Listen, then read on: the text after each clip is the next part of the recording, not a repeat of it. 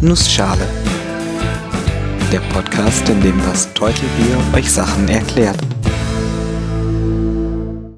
Guten Morgen und willkommen zu einer neuen Episode vom Nussschale Podcast.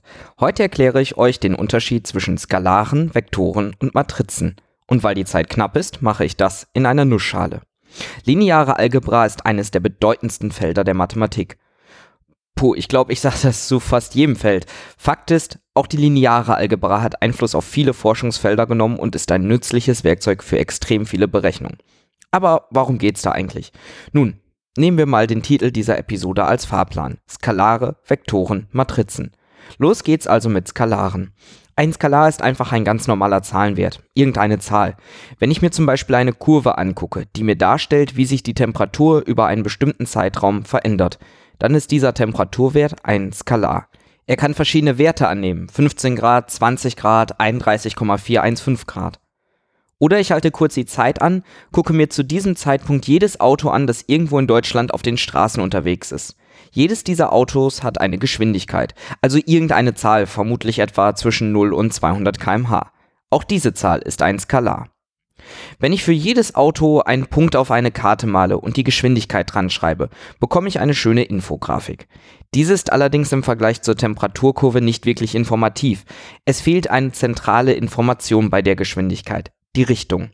Es macht einen großen Unterschied, ob zwei Punkte, also zwei Autos, mit 100 km/h in dieselbe Richtung fahren oder im schlimmsten Fall sogar aufeinander zu. Auf Englisch gibt es zwei Worte für Geschwindigkeit, Speed und Velocity. Speed bezeichnet die Geschwindigkeit, so wie ich sie eben beschrieben habe. Velocity bezeichnet die Geschwindigkeit inklusive der Fahrtrichtung. 10 km/h wäre also eine Speed-Angabe. 10 km/h in Richtung Norden eine Velocity-Angabe.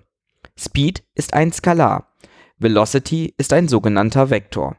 Der große Unterschied ist, dass Vektoren eine gerichtete Größe sind und damit wesentlich informativer als ein Skalar. Würde man versuchen, den Vektor auf unserer Karte darzustellen, nähme man statt eines Zahlenwertes einen Pfeil, dessen Richtung für die Fahrtrichtung steht und dessen Länge die Geschwindigkeit darstellt. Wenn man mathematisch mit Vektoren rechnen möchte, braucht man mehrere Zahlen, um einen einzelnen Vektor darzustellen. Erinnert ihr euch noch an die Folge über imaginäre Zahlen? Die Zahlen dort bestanden auch aus mehreren Komponenten, ein Betrag und eine Richtung, genau wie ein Vektor. Genau wie imaginäre Zahlen können wir auch Vektoren in einer Komponentenschreibweise darstellen. Statt einer Länge und einer Richtung gibt man dann die Länge in die eine Richtung und die Länge in die andere Richtung an. Bei unserem Autobeispiel wären die Komponenten also die Geschwindigkeit in Richtung Norden und die Geschwindigkeit in Richtung Osten. Beide Werte zusammen geben dann die eigentliche Fahrtrichtung und Geschwindigkeit an. Diese Schreibweise ist für Vektoren wesentlich üblicher als die Betrag- und Richtungsschreibweise. Etwas verallgemeinert betrachten wir also die Geschwindigkeit als Verschiebung im zweidimensionalen Raum. Wir müssen aber eigentlich noch weiter verallgemeinern. Warum sich auf den zweidimensionalen Raum einschränken? Flugzeuge bewegen sich nicht nur nach Norden, Süden und Westen, Osten, sie verändern auch ihre Höhe. Die Geschwindigkeit eines Flugzeuges lässt sich also als Verschiebung im dreidimensionalen Raum sehen. Der dazugehörige Geschwindigkeitsvektor besteht also aus drei Zahlen. Auch mehr Dimensionen sind möglich und in einigen Fällen auch sehr nützlich, aber auch etwas schwieriger vorzustellen. Brauchen wir aber auch nicht, um die Grundrechenarten mit Vektoren zu verstehen. Denn auch mit Vektoren kann man rechnen, genauso wie mit Skalaren. Die Addition zum Beispiel. Wenn ich einen Vektor zu einem anderen addiere, dann addiere ich einfach die einzelnen Komponenten. Habe ich einen Vektor mit den Einträgen 1 und 2, und einen mit den Einträgen 3 und 4, dann ist die Summe dieser beiden der Vektor mit den Summen der einzelnen Komponenten, also 1 plus 3 und 2 plus 4, also 4 und 6. Minusrechnen geht genauso. Man kann sich das auch sehr schön grafisch herleiten, wenn man sich Vektoren als Pfeile vorstellt oder als Schritte, die man in bestimmte Richtungen geht. Wenn ich mir das Koordinatensystem, das Mathematiker normalerweise benutzen, einfach als Wiese vorstelle, dann würde der Vektor 1, 2 quasi einem Schritt nach rechts und zwei nach vorne entsprechen. Oder im Koordinatensystem ein Schritt in x-Richtung, zwei in y-Richtung. Der Vektor 3, 4 heißt 3 nach rechts und 4 nach vorne. Wenn ich den zweiten Pfeil an den ersten Pfeil dran klatsche, also zuerst den ersten Weg entlang gehe und von dort den zweiten Weg entlang gehe, dann komme ich beim Summpfeil raus. 4 nach rechts und 6 nach vorne. 4, 6. Genau der Vektor, den wir auch durch Addition der einzelnen Komponenten bekommen haben. Der Pfeil 4, 6 entspricht dann aber eigentlich dem direkten Weg von dem Startpunkt bis zum Punkt 4,6. Die Multiplikation ist da schon etwas schwieriger. Um genau zu sein, gibt es bei Vektoren zwei verschiedene Arten von Multiplikation, das Skalarprodukt und das Vektorprodukt. Beim Skalarprodukt kommt, Überraschung, ein Skalar heraus. Dieser Skalar ergibt sich, wenn wir die Einträge beider Vektoren jeweils multiplizieren und die Ergebnisse alle aufaddieren. Diese Zahl hat viele schöne Eigenschaften, die man sich für Berechnungen zunutze machen kann. Sehr praktisch zum Beispiel, sind zwei Vektoren im rechten Winkel zueinander, dann ergibt das Skalarprodukt 0. Wenn man das Skalarprodukt eines Vektors mit sich selber bildet, dann ist das Ergebnis das Quadrat der Länge. So kann man dann aus einem Vektor wieder einen aussagekräftigen Skalarwert machen, zum Beispiel aus dem Geschwindigkeitsvektor die Angabe der Geschwindigkeit selber. Das Vektorprodukt ergibt, Überraschung, ein Vektor, und dieser steht senkrecht auf der Fläche zwischen den beiden Vektoren, die man multipliziert. Das funktioniert dann aber nur im dreidimensionalen oder noch höherdimensionalen Raum. Auch diese Rechnung hat viele nützliche Eigenschaften. Gerade in der Physik kommt das Vektorprodukt häufig vor, zum Beispiel um Drehmomente zu berechnen oder die Richtung und Stärke anderer Kräfte zu bestimmen.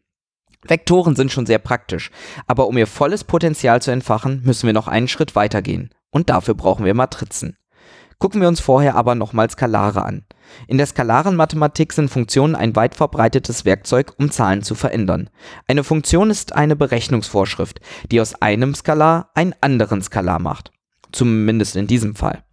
Wenn ich zum Beispiel die Temperatur in Grad Celsius gegeben habe und sie in Fahrenheit umrechnen möchte, benutze ich eine Funktion. Die Funktion lautet, die Temperatur in Grad Celsius ist 5 Neuntel mal der Temperatur in Fahrenheit minus 32. Wenn ich ein Koordinatensystem male, wo auf der x-Achse nach rechts die Temperatur in Grad Celsius aufgetragen wird und auf der y-Achse nach oben die Temperatur in Fahrenheit, dann ergibt sich eine gerade Linie. Und solche Funktionen kann ich auch für Vektoren definieren, also Funktionen, die einen Vektor in einen anderen Vektor umrechnen. Und das macht man im Allgemeinen, indem man eine Matrix benutzt. Eine Matrix rechnet einen Vektor in einen anderen Vektor um. Es gibt zum Beispiel Matrizen, die einen Vektor immer um einen bestimmten Winkel drehen oder ihn verlängern oder beides oder die komplett andere Sachen mit Vektoren machen. Und das funktioniert so. Eine Matrix ist wie ein Vektor aus Vektoren. Im dreidimensionalen Raum hat ein Vektor drei Einträge. Eine Matrix hat dann drei mal drei Einträge, also jeweils drei nebeneinander und drei untereinander. Im Prinzip nimmt man jede Zeile der Matrix, berechnet das Skalarprodukt mit dem Vektor und schreibt die Ergebnisse in einen neuen Vektor. Man kann natürlich auch eine Matrix mit vier Zeilen und drei Spalten nehmen und kann so aus einem dreidimensionalen Vektor einen vierdimensionalen Vektor machen. Ich merke gerade, Matrizen sind so spannend, dafür wird es mal eine eigene Episode geben. Aber so habt ihr schon mal ein grundlegendes Verständnis dafür bekommen, wie Skalare mit Vektoren und das Ganze mit Matrizen zusammenhängt.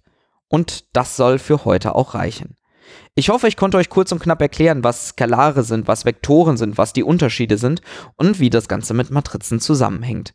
Wenn ihr Fragen, Kommentare oder Themenwünsche habt, schaut doch mal auf der Webseite www.nussschale-podcast.de oder auf Twitter bei @nussschalepod vorbei.